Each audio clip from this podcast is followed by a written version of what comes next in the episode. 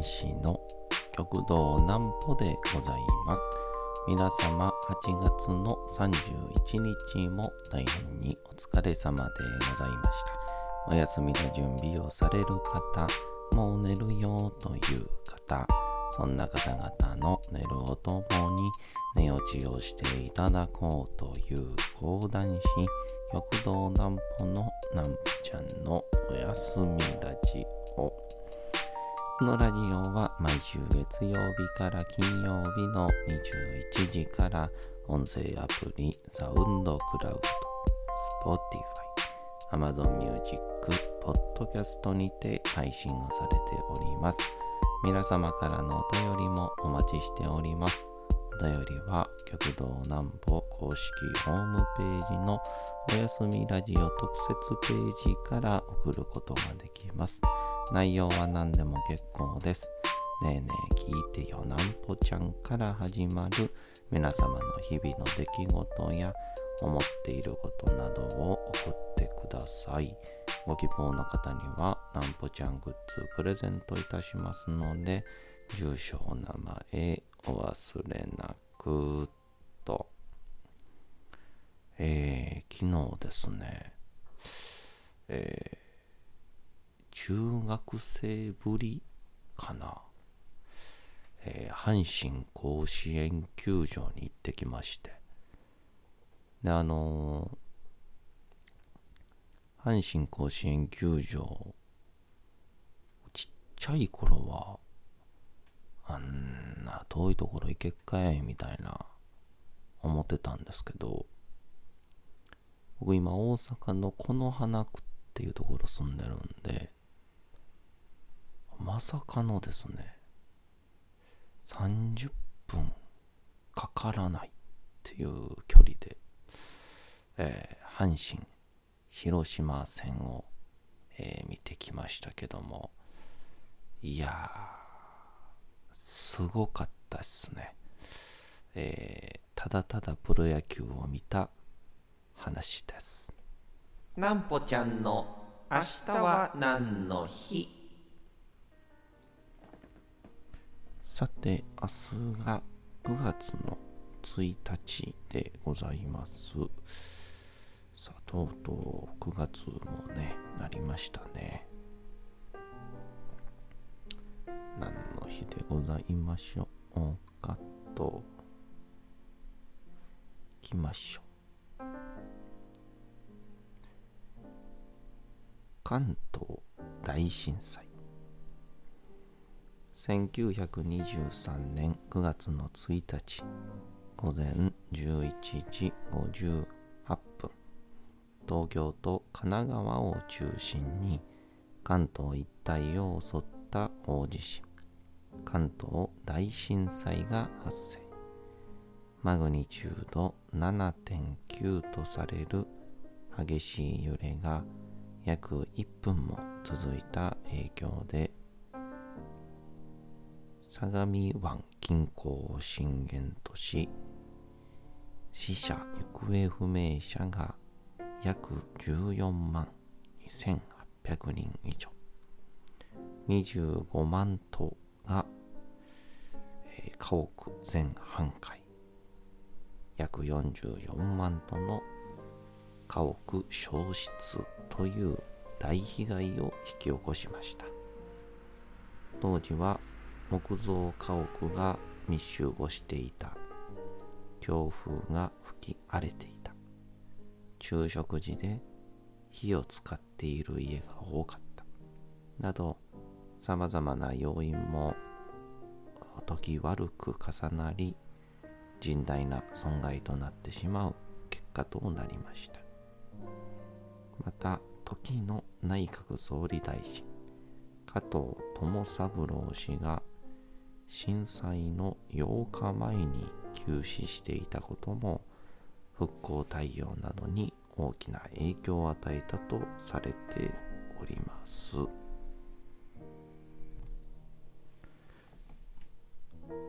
関東大震災は金融面での停滞も起こし震災の影響から震災手形がやもなく発行され震災不況の影響から昭和金融恐慌が引き起こされる一因となるなど関東大震災の影響は多方面に甚大な被害を与えることになりました。また日本は特に地震が多いことから避難経路食料飲料の確保地震の必需品の確認などの日頃から声心がけて万が一の時の準備をしていくことが強く提唱をされていますと。まあ、確かに僕らちっちゃい頃には、まあ、避難訓練はもちろんありましたしあれですよね。あの僕らは阪神・淡路大震災がいつかな、えー、僕が3歳かな。の時にあったのでさらに結構兵庫県もその震災に対しての取り組みみたいなのが強かったっすね。うん。これねあの僕の小学校の時の先生かな。あの震災ってねのどこどこで、えー、火がきました。皆さん校庭へ逃げましょうみたいな。あのうちの先生はすっごい演技派で皆さん今火災が起きましたみたいな。あの全力でやるっていうタイプの先生だよね。れはあれでなんか緊迫感があってよかったですけどね、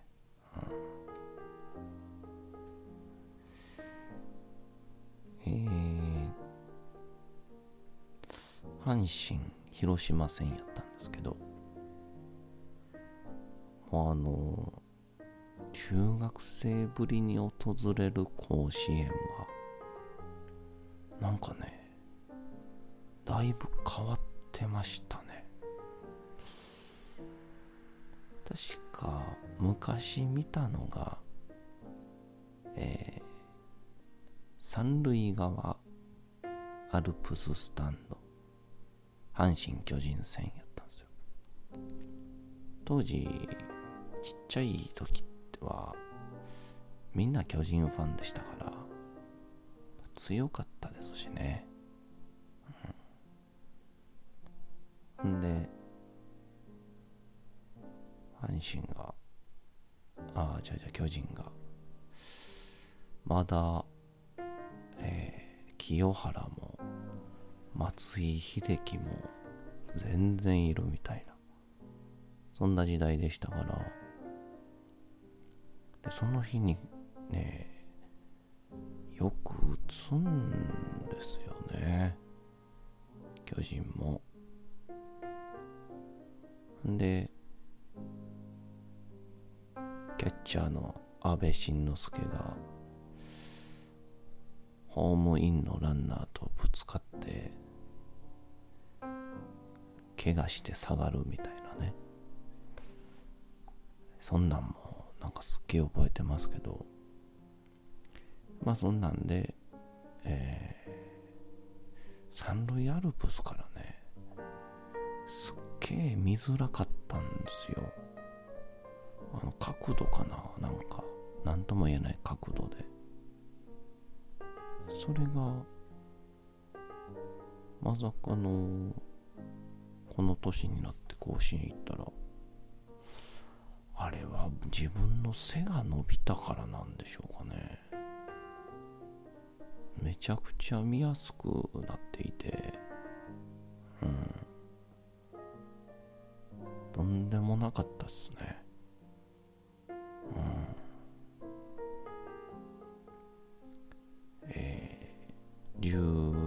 時ぐらいかな。球場着いて、えー、選手たちのノックとか、ね、いろいろ見てて。いやいいなぁみたいな。いややっぱこの距離感がすごいよなみたいな。あのテレビで見てる選手が今そこにおんでみたいなあの感じね。いやたまんなくて。でいよいよ18時ちょうどにスターティングメンバーがうわー出てきて。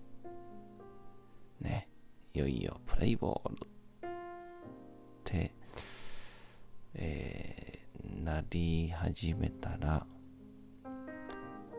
土砂降りになりまして。えっと全員9人が守備位置についた瞬間、えー、試合中断っていうね。全員が引き返し始めまして。そっからどうでしょうね。40分ぐらい中断しまして。そしたらやみましてね。よかったよかった。って友人と言ってたんで。これでね中止ってなったそいつよく言ってる人なんで。まあ、僕が雨男ってねなっちゃいますから。試合運びはまさかのもうピッチャーが両方頑張ってもうずっとゼロが続いてるんですよ。もうほぼランナーも三塁に行ってないんじゃないかな。すごい状況で。ほんでいざいざ7回裏か。ラッキーセブン。まあ今ジェット風船がね、えー、飛ばせませんからこの上に掲げるだけなんですけどパンパンパンパンわーってなった瞬間に土砂降りどうなってんねんと思って。で中断しまして。まあでもこれはすぐ通り雨でやみましてね。でいよいよ8回裏ですかね。5番の大山が、え見事なレフトスタンドへホームランを放り込みまして。で9回表を抑えて見事に勝利という、えー、素晴らしいゲーム展開で。で僕の友達が自分で決めてるルールらしくてあの自分の応援してる阪神が点を入れたらビールを飲んでいいっていうルールらしいんですけど、ええ、まさかの8回裏まで点を入れてくれなくて。あと1人コールの9回表にビール飲むわけにいかないんで。結局はあのスタンドでビール飲めませんでした。ちょっと近いんでまた久しぶりに今度も行きたいと思います。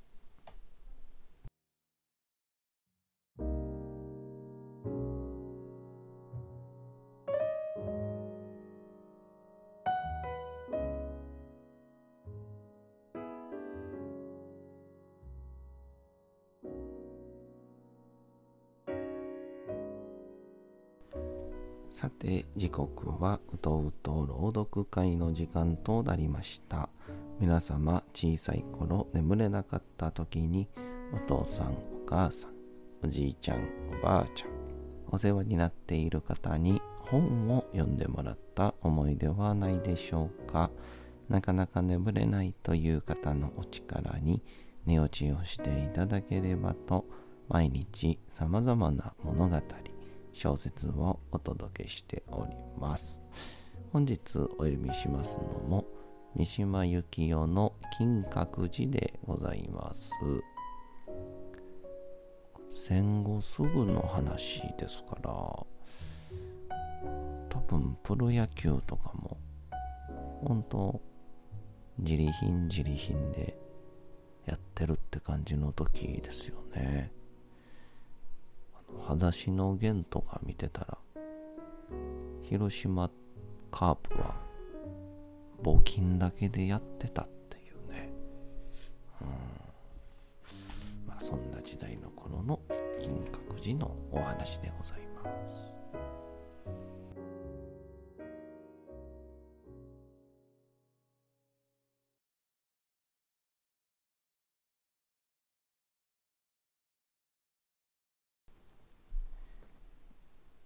金閣寺。三島由紀夫。俺は三宮近郊の禅寺の息子で生まれついた内反則だった。さて俺がこんな風に告白を始めると君は俺のことを相手構わず身の上話をやり出す哀れな病人だと思うだろうが、俺は誰にでもこんなことを話すわけじゃない。俺の方でも恥ずかしいことだが、君を打ち明け話の相手として最初から選んでいたんだ。というのは、どうやら俺のやってきたことは、多分君にとって一番値打ちがあり、俺のやってきた通りにすれば、多分それが君にとって一番いい道だと思われたからだ。宗教家はそういうふうにして信者を書き出し、禁酒家はそういうふうにして同志を嗅ぎ出すことを君も承知であろう。そうだ。俺は自分の存在の条件について恥じていた。その条件と和解して仲良く暮らすことは敗北だと思った。恨みようならいくらもある。両親は俺が幼児の時に強制手術をしてくれるべきだったのだ。今となってはもう遅い。しかし俺は両親に対しては無関心で、恨みを持ったりするのは億劫だった。俺は絶対に女から愛されないことを信じていた。これは人が想像するよりは安楽で平和な確信であることは多分君も知っている通りだ。自分の存在の条件と和解しないという決心と、この確信とは必ずしも矛盾しない。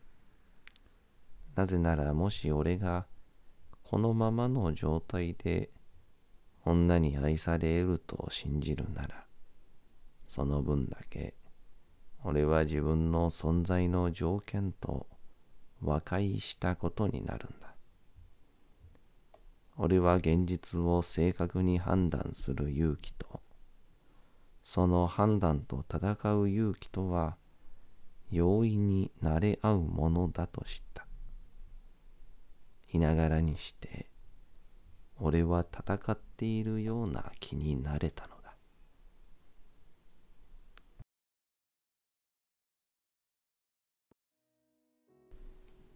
さて本日もお送りしてきましたなんぽちゃんのおやすみラジオというわけでございまして、8月の31日も大変にお疲れ様でございました。明日も皆さん、街のどこかでともどもに頑張って、明日の晩またお会いをいたしましょう。なんぽちゃんのおやすみラジオでございました。それでは皆さん、おやすみなさい。すやすやすやーん。